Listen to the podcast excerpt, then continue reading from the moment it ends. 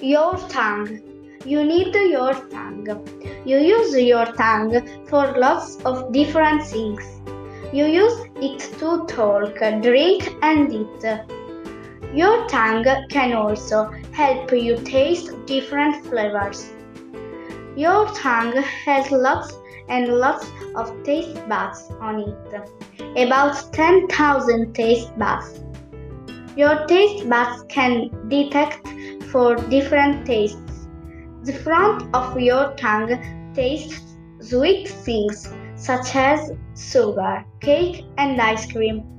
The middle of your tongue can taste salty things such as grapes and sour things such as lemons.